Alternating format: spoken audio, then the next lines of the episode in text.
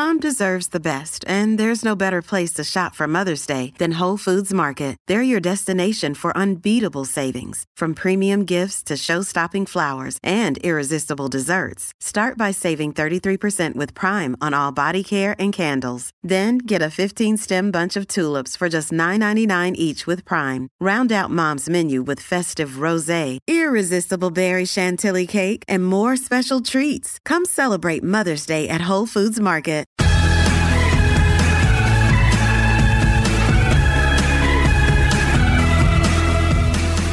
Everyone. Welcome back to Everyone Talks to Liz. As promised, you guys know this, every single week I share some of the most inspiring success stories of people who scaled very rocky and treacherous mountains to reach success. Now, over the past couple of days, we've all witnessed history with our eyes glued to the screens. We waited for days for the 2020 election outcome. Kind of still in play right now, but whether you're on the left or right, blue or red, or something entirely different. One thing that we are reminded of is that America, Republican, Democrat, Independent, is truly the land of opportunity. But it's a rocky land. It is here that you can be Black or Asian, child of immigrants.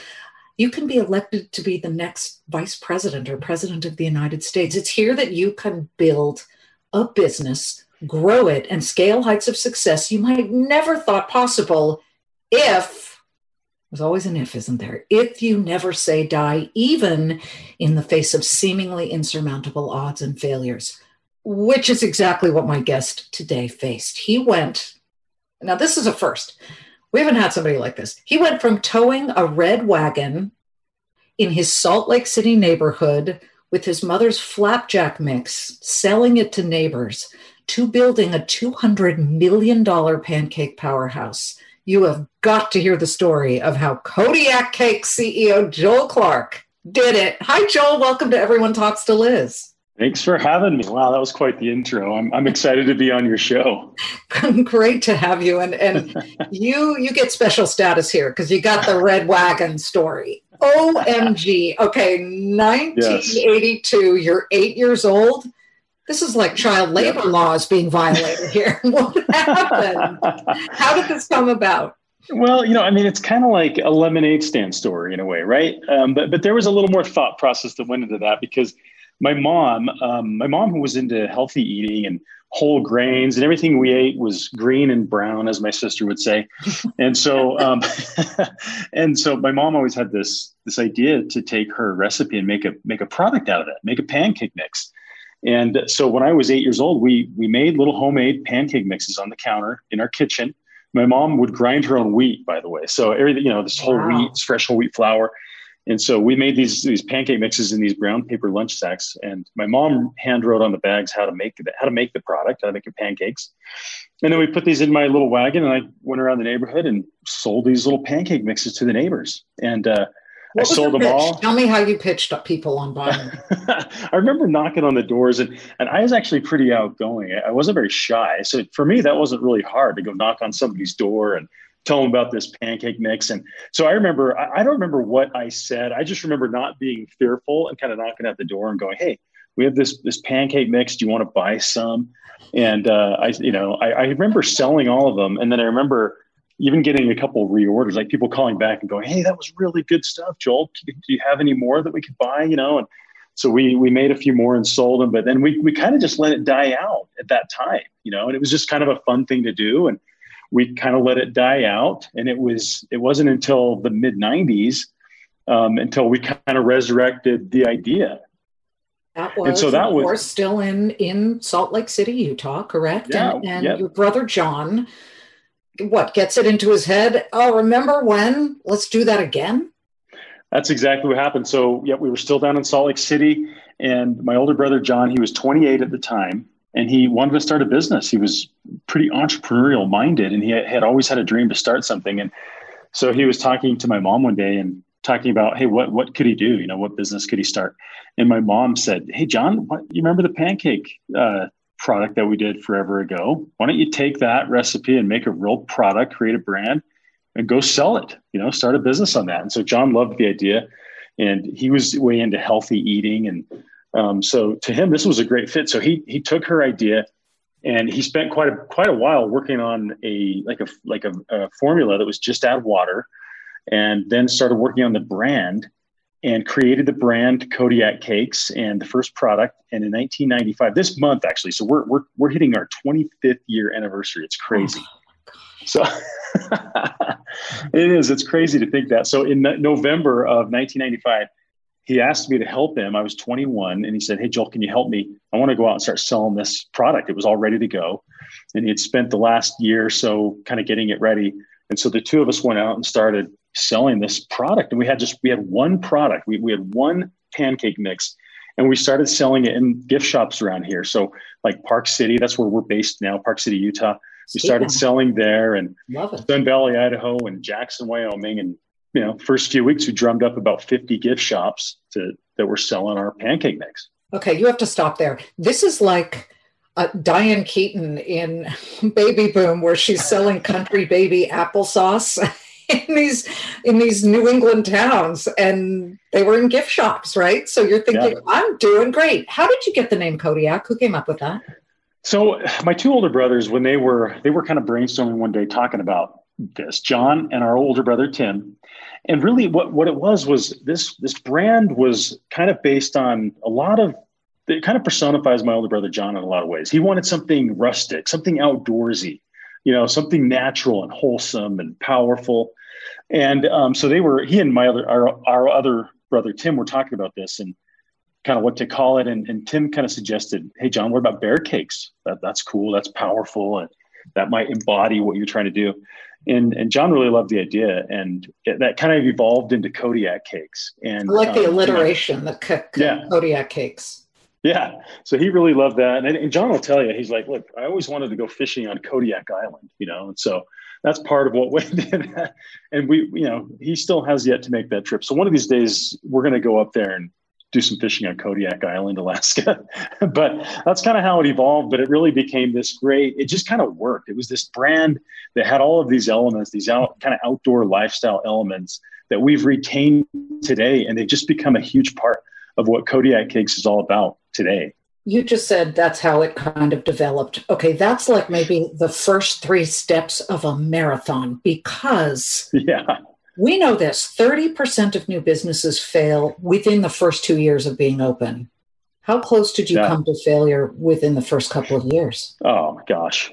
Oh, very, very, very close. I mean, so it was hard because I think, you know, I think entrepreneurs go through this, right? You have this idea, you start to put it together, and you're kind of like you're ready to go conquer the world right? You're like okay i'm going to go do this. I'm going to make this thing happen. And so you know that that's what that's Jon felt that way. And, and i think we he learned. And then when i took it over i learned the same thing but but learned that man this was going to take a long time. And so after that after it was after about two years into this Jon was about to shut it down. He had been doing it on the side at night for all this time plus plus another year just to get it started get it off the ground or, or at least get it get it going create the brand and create the first product. So he was about to he was about to shut it down. He wanted to go back to graduate school. It was at nights. Um, it was just kind of a hard time juggling all this stuff, and he started to run out of steam and money for it. And he just was like, "Man, I guess I'm done. I guess I'll just call this a an experience and shut it down." So he came to me, and I was 23 at the time. I was a student at the University of Utah, and and Jon came to me. He was like, "Hey, do you want to take this over? Because I, I, I got to be done." And I'm like, "Yeah, sure, I want to do it." And and I was I was you know I to, I was motivated and I wanted to be an entrepreneur. And I kind of felt that way. I'm like I can do this you know yeah give it to me. I've got the time. I can make it happen. And so I took it over and it was it was teeny tiny you know and I I, I was doing part-time jobs and going to college and I kept those I kept my job and and and I started doing this at night. I opened up an office in my parents basement and uh, for some free office space um, and, and I think what happened is I immediately realized that, wow, this is hard. This is going to take a long time. This is a teeny little business that, that has, I, we had no capital to put into it. I didn't know anything about the industry. And I just had to bootstrap it for many years while I finished school and did, uh, you know, other jobs on the, uh, you know, while I did this at night. So it was hard. Who were you selling to? So when we when I took it when I first took it over from Jon, we had um, a bunch of gift shops still, and he had gotten it into QFC grocery stores up in Seattle area. So he, I mean, he kind of knew it's, it's got to be, we got to get into the grocery to be able to get volume. So he had gotten that one chain. And so when I took it, business yeah. trying to get grocery store shelving space. Yeah, really hard, really, really incredibly hard. And I and I remember when I took over from Jon, I, I, I had that mindset. I'm like, okay, I've got to figure out how to get more grocery stores, and you know, started going into some of the local stores, and and little by little, I got a couple of the local chains to pick it up and take it on. And so that was a really hard, hard process. And you know, you ask about like, did you know how hard was it? Did we almost shut down in the first few years? And yeah, so even after I took it over, um, man, I bootstrapped this thing for the next seven years at night until I could go full time. And and that was just really, really hard to be able to stick it out. And I and I think I remember I knew like I I, I realized that man, if I could just give this thing enough time, I think I can make it work. But but I remember I, I you know I, have heard this other people say this, but often it's not the business it's, that fails; it's the entrepreneur that that quits, and and that is really often what happens because the entrepreneur just doesn't have the wherewithal or the financial means or the time to give it enough time to give that business enough time to give it a real fair shake and so you know that that was hard what did you do to keep afloat what did you resort to you said you didn't have capital uh, you had your parents' basement. Thank you, mom and dad, very much. Yes. Um, what else did you do to make sure that you kept the arteries f- flowing, albeit at a reduced rate? Yeah, that's a great question. I think I think I wanted to be an entrepreneur so badly, and that part was deliberate. So what I did is I kind of adjusted my life to revolve around this, and I think that's something I, I you know I, I encourage people that want to be entrepreneurs to do because so what what that meant, what we did, my wife and I, we lived cheaply. We we didn't take on a lot of fixed costs like a big car payment or a big mortgage and and so we were we were very deliberate about okay let's set up our lives let's just live cheaply so that we can give this business a real fair shot and that's what i did so i didn't you know i never i never worked after i graduated from college i only worked like 30 hours at my job i didn't go quite full time because i needed more time to put into this, you know, pancake dream. And so I really just went, that's what we did. We just made, we just made our lives work for as long as we could. I bought and sold cars on the side to make extra money. And so, I mean, it was really hard. I mean, but, but, you know, I almost gave up. I, I tried to sell the business during that time. That didn't work out. Um, I, it, I wondered if it was going to keep going and it was, it was really hard to, to keep it going. So there's always that moment where lightning somehow strikes or you jam the electric cord into something to make the energy flow. Yeah. What was that moment? we, we've had a few of those. And I, I, would say in 2004, that's when I first quit my job. So after those seven years, I, I jumped in full time. And the, the thing that happened at that point was um, I had been working with this buyer at Safeway, and her name was Donna Sullivan. Really, really awesome lady. And and I had been at night. I'd kind of send samples out to different people, and I I had gotten had a couple phone calls with her, and so she called me up one day. She's like, "Hey, Joel, we're going to bring Kodiak cakes into 1,200 stores." I'm like, "Wow, no way, really?" And I still hadn't even met with her. And usually, you go in and you meet with buyers to talk to them, right, in person. And so, and I, I, asked her, I said, well, we've never even met. You want me to, you don't want me to come down and meet with you? And she's like, uh, no, we're, we're beyond that. We're good. Let's, we're going to put it in these stores. we're good. And I, and I was like, wow, you got to be kidding me. So that, that was a real, that was, that was a real catalyst. And so I thought, I think I can live on this. So I quit my job in 2004 and I, I dived into Kodiak Cakes full time, still had just the one SKU. We were just this little one SKU business and my dad, who was 65 at the time, he said, "Hey, Joel, I'll help you. Let's do this together. Let's see what we can make of this thing." And so he he jumped in with me, and the two of us started working on building Kodiak cakes. And you know, we had some. We worked together for the next four years. Where were you manufacturing at that point? we outsource our manufacturing and which is what we've always done. We've always had other partners that have done that for us and so that was actually a, a blessing at the time and, and had, even is today but i mean it allowed us to really focus on the selling and the marketing and, and we weren't having to worry about the manufacturing. And it's pretty common in food to have other you know other outsourced partners to actually make your products for you. So that worked out great for us And you made sure that they held to that standard that your mom, who made the green and brown health food all the time, would approve of, correct? Yeah, yeah, you have, yeah, you got to watch it, right? You got to watch, make sure the quality is good, make sure it's exactly what you want, and and make sure you have good confidentiality around formulations and trade secrets and, and stuff like that. But it can work out well. This is Everyone Talks to Liz, and we'll be right back.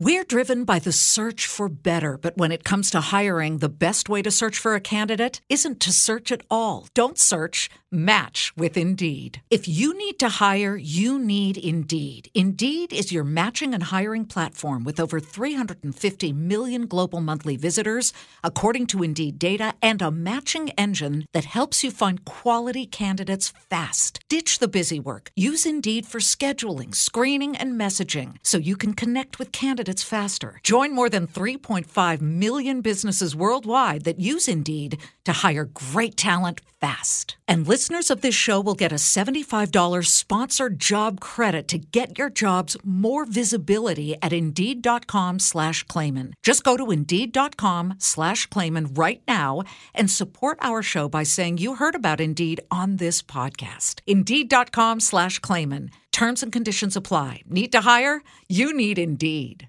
We've had guests on, most of them in food in, in this case, who say, Oh, the greatest moment was when I got on Shark Tank and we got the investment. you, my man, OMG, I want our listeners to know this. Work your tail off to get on Shark Tank, and then you reject the offer that one of the sharks made you. Yes. And yet, what did that do for you even though you said forget it? I'm not I'm not giving you that portion of the company. Yeah, so that was the next real inflection point, right? So 2014 was, I think, back to your question, like what were what were some of those real moments that made you think you had it, you were going to make it, right? And 2014 was one was a real inflection point year for us. So, so we launched protein, our protein line called Power Cakes, and that that really resonated with consumers quickly. And then we went on Shark Tank, and so um, that was just an incredible experience. I went on with Cameron. So Cameron took my dad's place in 2009, became a co-founder with me, and says, "Hey, I'm going to see if I can get us on Shark Tank."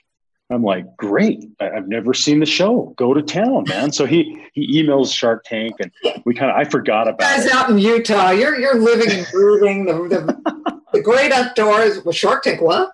Yeah, yeah. And so like I hadn't seen it, but I knew what it was, and so Cameron was pretty. He, he knew this could be a great opportunity for us. So he gets us on and we go on the show and we got um, we did get a couple of offers and i just we felt like they were they were they were low ball they were just too low you know and so yeah it would have been nice because we needed some capital and we probably would have even got more exposure publicity out of that if we would have done a deal but it was just it was too low and we thought you know we've put so many years into this already we can't just give it away and, and it really was i felt like a low ball offer and so we just said hey thanks, but no thanks. And we walked off the show. It was that was pretty hard to do, but that turned out to be a great thing for us because you know the sh- and, and the show did provide a lot of momentum for us and and exposure, and it really helped. And so so that combined with launching a, a really awesome innovation in 2014 that really did become an inflection point year for us. Okay, I'm going to invoke my personal experience.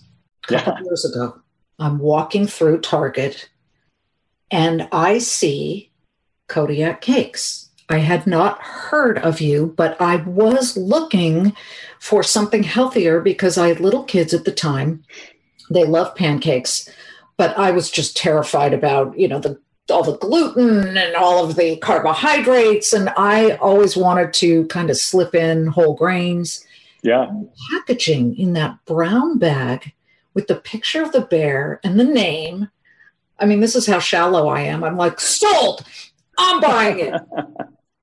and it was phenomenal. And I loved it. And I thought, wait a minute, it's on Target shelf. I mean, don't they do the Kraft macaroni and cheese in the Velveeta that doesn't even need to be refrigerated? I mean, nothing against Yeah. Velveeta, but hello Right. for those of us who are really concerned about preservatives and things like that. Yeah. But I checked it out and I said, I like these guys. That's so awesome. how'd you get That on awesome. Target? That was that was huge for us. I mean, just really it was. And Target lately has done a great job of kind of partnering with emerging brands that that that have a really great position like of, of health and wellness and better for you. And uh, so the, how we got in there was we were at a trade show and we met one of the buyers once, and she stopped by the booth.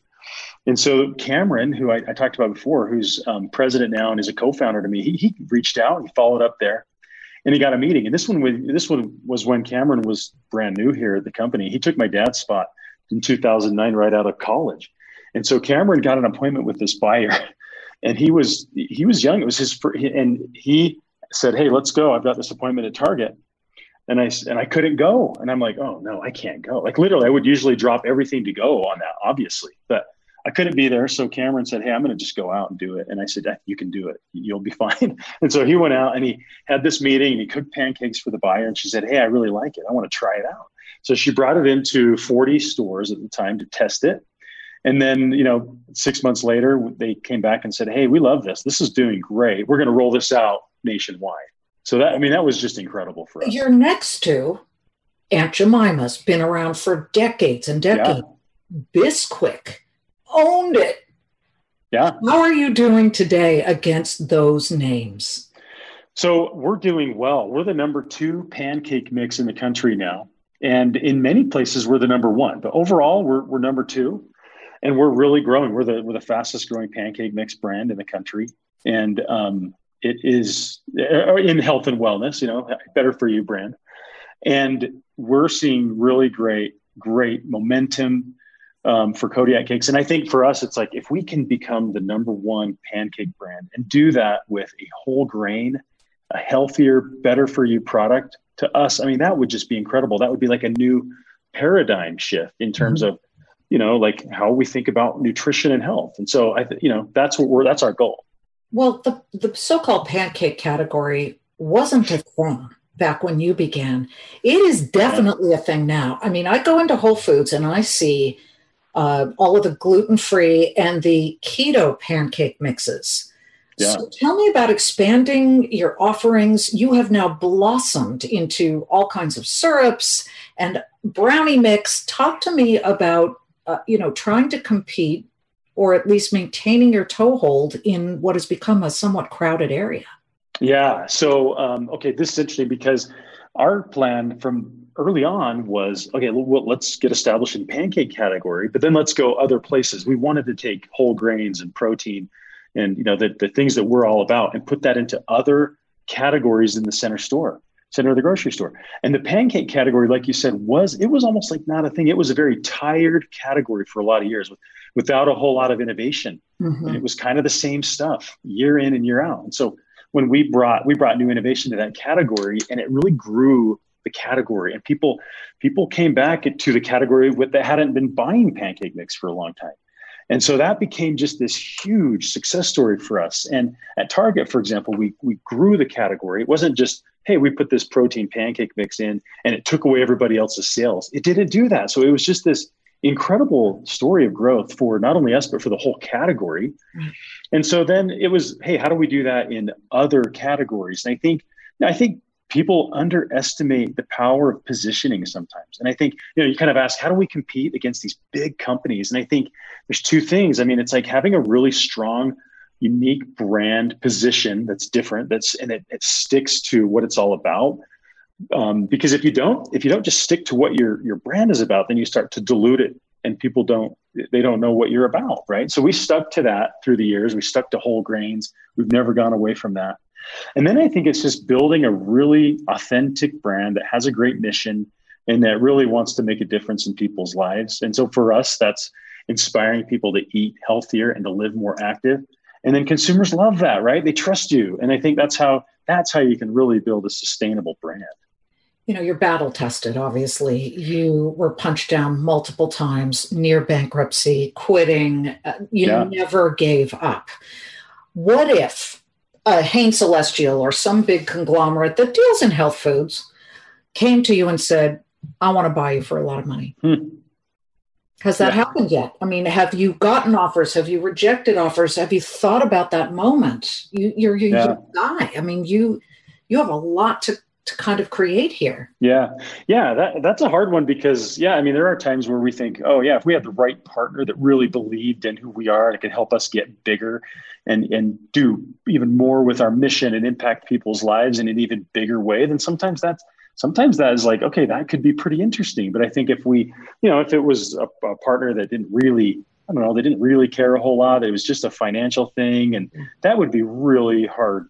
That would be hard to do because I think, you know, what we have, we've, I've spent my, my career building this business. And for me, it's, it's never just been about, oh, you know, it, how much money can I make? No, for me, it was about, I want to create something that makes a big impact on people's lives and that and that, yeah, I want to be an entrepreneur. I want to do something and create something, and that's fun. Mm-hmm. But now you look at what we've created, and now it's all about the people, the culture, like people that that that come to work every day and are in this to build an incredible brand and business that makes a difference. And I look at like there's a lot of runway for us. Like we want to go into lots of categories and and bring whole grains and better for you nutrition standards into a lot of places in the grocery. So yeah, I mean, there's there's a lot to do. I'm incredibly passionate about it. But yeah, so I, I don't know. I don't know what's going to happen. what what is next? Is it is it a Kodiak Crunch? If you're doing granola, is it cereals? Uh, come on, let, let me help you come up with some stuff. hey, those are not off base. I mean, really, those are not off base. Those are really interesting. I think there's a lot we can do. We do kind of look often for sleepier categories or tired categories that need some innovation, right? And and um, so I think it's like there are a lot of places in the grocery store where we can go, where we can take health and wellness, whole grains, protein, nutrition, and and do a better job in there. And so when when I think about that, I get incredibly excited about a new paradigm of you know kind of a new basic standard of nutrition in a lot of the categories that, that we want to be in. So yeah that we're thinking about that. And i think that's what's next for us is more and more places to go and take this brand and build like a real platform brand that is in a lot of places. We may be having some listeners right now who are saying to themselves i am hanging by a gossamer thread. I've been through the pandemic. Yeah. i'm on the verge of losing my business. I have been told no so many times. I'm afraid to start a business what is that special something that you, Joel, have in your mind that keeps you going in the darkest of times? Anybody can talk about the good successes. Yeah. That's not what we do here at Everyone Talks to Liz. We we kind of seize upon the darker times because it's not how a man or woman falls; it's how they get.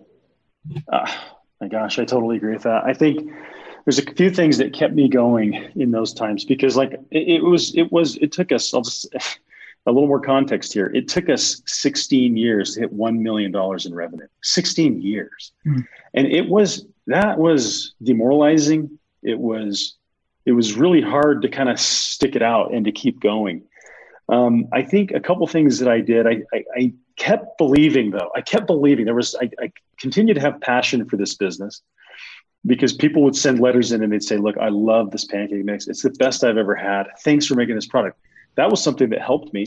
And then I think I just figured, I, I really believe if I can just figure out how to stay in here long enough to give it a fair shake, I think it'll work. And so that, but that was the test for me. It was how to do it, how to structure my life so I could live on a little bit less, how to surround myself with the right people, with mentors. You, you have to do that. You got to have mentors and advisors to help you. And then I, what I would do is I would set myself these six month challenges and these goals because what I was afraid of, Liz, was I, I didn't want I didn't want to find myself, you know, in my 60s going, "Hey, honey, it's just around the corner. Give me another six months. It's going to happen." And I've got nothing to show for my career. So I was also conscious of that. Like at some point, maybe I will have to call Uncle and bail out of this thing. But I, I so I'd set myself these kind of six month goals, and I'd say, "All right, if if these things happen in the next six months, I'll stay." If they don't, I've got to go. You know, I've got to chalk it up as an experience and call it a sunk cost and move on. So those are tough. Those are really, really tough decisions. But I think if you can get mentors and get the right people around you who can motivate you and help you to see your way through the forest and not just the trees, you know, then I think that can be very helpful and and be a reality reality check for you and and help you get through that. But I think that's the key is just you got to figure out how to persevere. I have an extraordinarily important question to ask you. what is the difference between flapjacks and pancakes? I've always wondered. I love it. Cultural thing.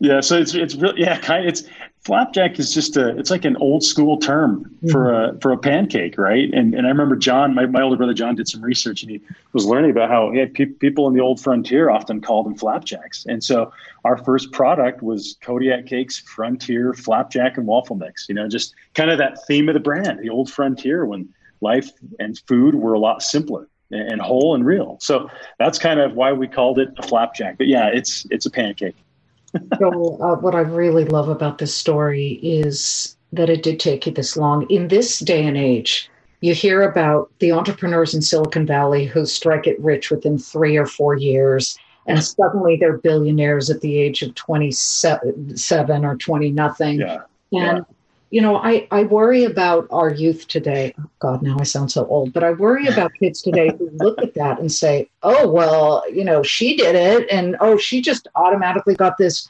venture capitalist money. And you got to be in high tech if you're ever going to make it. You're living proof that you can follow your passion. We don't have to have a nation of coders.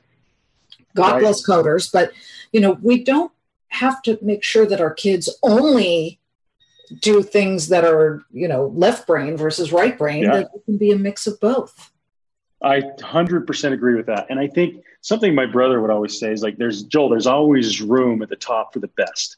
And i believe that in every or any industry right? It's just what it is is it, it is just it's perseverance it's clawing through it's it's that that desire that and that passion uh, that will get you through i think I, I sometimes you know passion can be cliche, but I say it like this passion has a purpose, and it's the one thing that will get you to go against logic. Logic says, just do this, or don't, you know, don't put your house on the line for your business loan. Don't do that. That's ridiculous.